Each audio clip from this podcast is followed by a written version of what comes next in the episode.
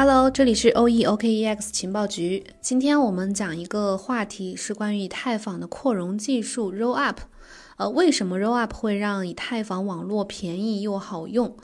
这个 Roll Up 呢，它是 Layer Two，也就是二层网络扩容方案的其中一种，也是目前最受关注的一种，能够在短期之内呢，极大的去解决以太坊的拥堵问题。以太坊区块链这么多年来，其实一直都存在这种嗯可扩展性的问题。在它自身网络发展的非常成功的这种情况之下，它现在网络的差不多每秒可以交易十五笔这样的速度去发展，但是单笔交易的成本基本上可能要超过二十美元这样的嗯价格。这种瓶颈呢，就阻碍了嗯以太坊网络的发展，也给开发人员一个另寻他处的理由。像现在波卡呀，还有一些交易所公链啊这样的竞争对手，都已经提供了一些嗯加入了这个生态竞争当中，然后也提供比较快速的这种交易的服务，而且交易费可以忽略不计。那假如说有一个速度更快的这样一个公链的竞争对手出现，并且把开发人员啊，或者说一些，嗯，社区的人都吸引过去了，那以太坊和 ETH 可能就会慢慢的黯然失色。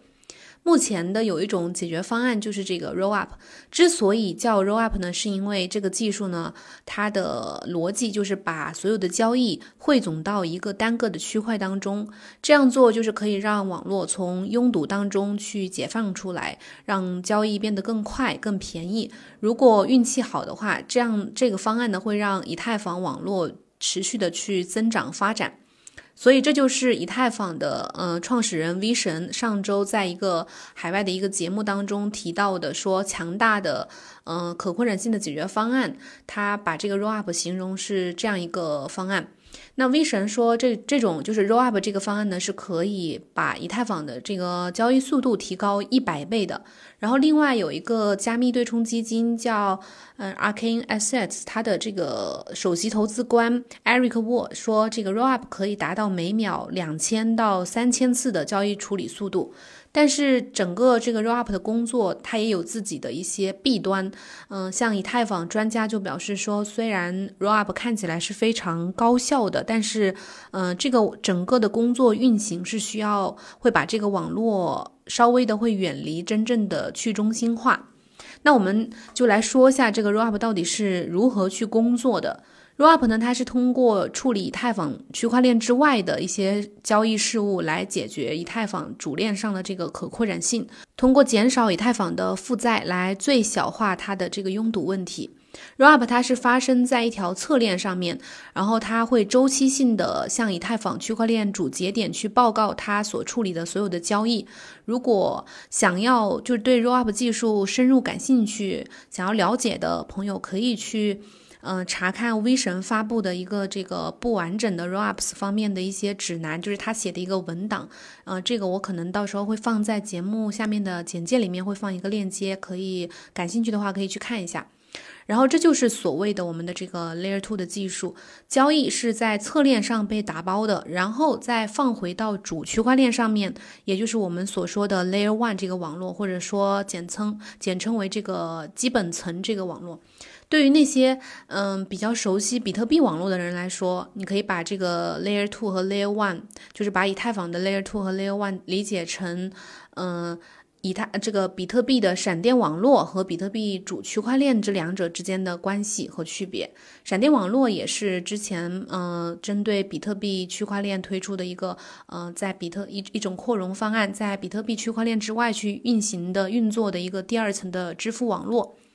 那我们再说一下 Roll Up，它是不是嗯就特别厉害？没有一点嗯。弊端呢，其实是有的，就是它也是一把双刃剑。通过把它虽然是通过把这些所有的事物不嗯都放在了另一条链上去处理，然后减轻了以太坊的负担，但是它想要正常工作的话，是需要有人去监视哪一些交易正在打包，然后并且要和以太坊的这个主网网络去共享这些信息的。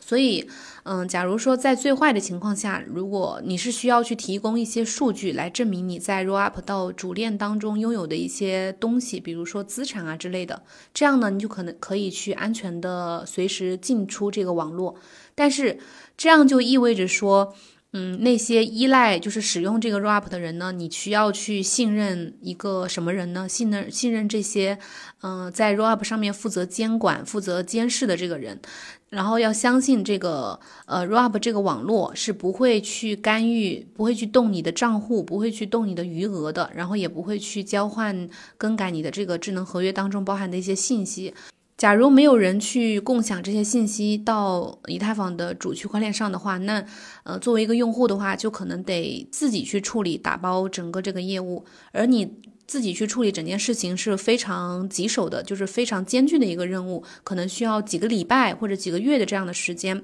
然后 Eric Wo 呢就说，嗯，有一些目前是。目前 Rollup 是主要有两个关键的主流技术，一个是 Optimistic Rollups，然后还一个是 zk Rollups，就是零知识证明 Rollups。然后，呃，zk Rollups 它的风险要稍微小一些，但是用户还是会面临这个资金长期没有办法使用的这个风险，就是有这样一个缺点。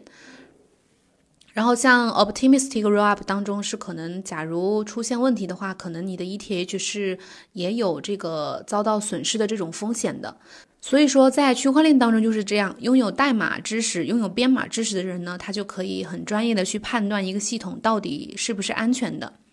嗯，像以太坊基础设施公司 Staked 的这个首席执行官叫 Tim Ogilvie，他就说了，这个虽然。一开始的时候，很多人担心这个 roll up 的速度和便捷性，就一开始 roll up 是没有那么被看好的。但是现在大部分的这些担心都消失了，嗯，因为开发人员发现实现这个转变是很容易的。就是 roll ups 其实比很多开发人员和用户想象的预期的要成功很多。现在其实已经有呃不少的项目尝试去支持或者说去布局这个 roll up 这个方案或者说技术。使用 roll ups 的目前有呃什么项目呢？包括这个合成衍生品平台叫 Synthetic，还有呃这个平台它目前的量还是蛮大的，就是它目前的这个智能合约当中已经锁定了二十二点八亿美元的资产。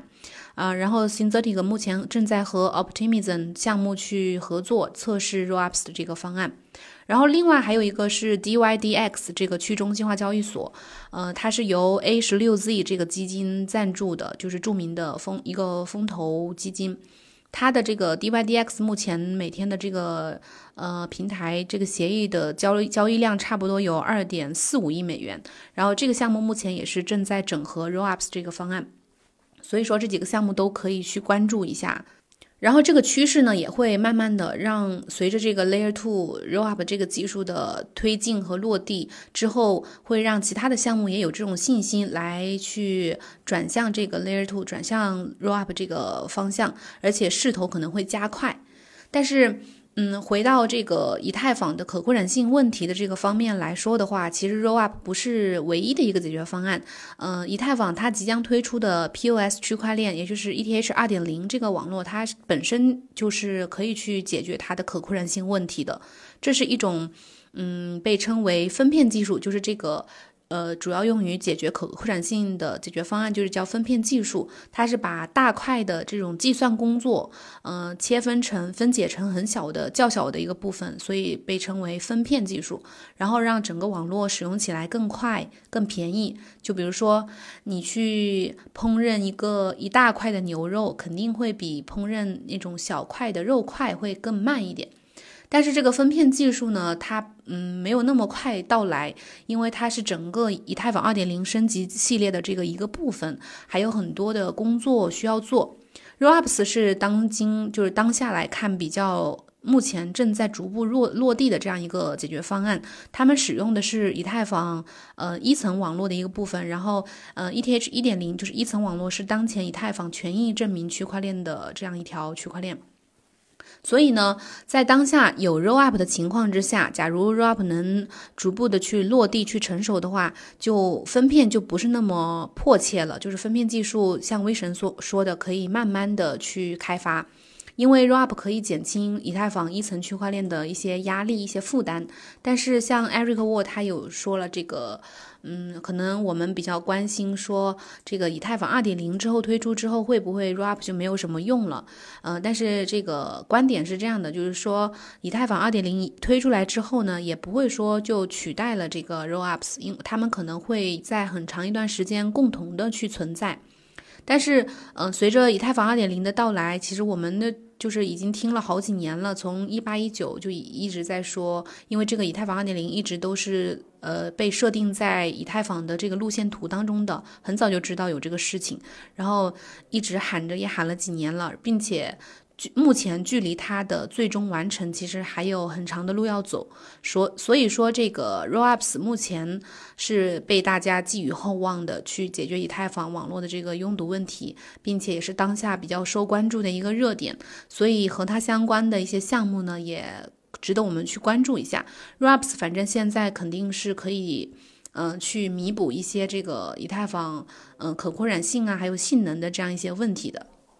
好了，以上就是我们今天的一个节目的主要内容，感谢您的收听。嗯，如果有什么问题想聊或者想了解的话题呢，可以在节目下面直接给我留言。然后，如果要加主播的话，注意看我们节目下面的简介，我会写在里面。我们明天同一时间再见，拜拜。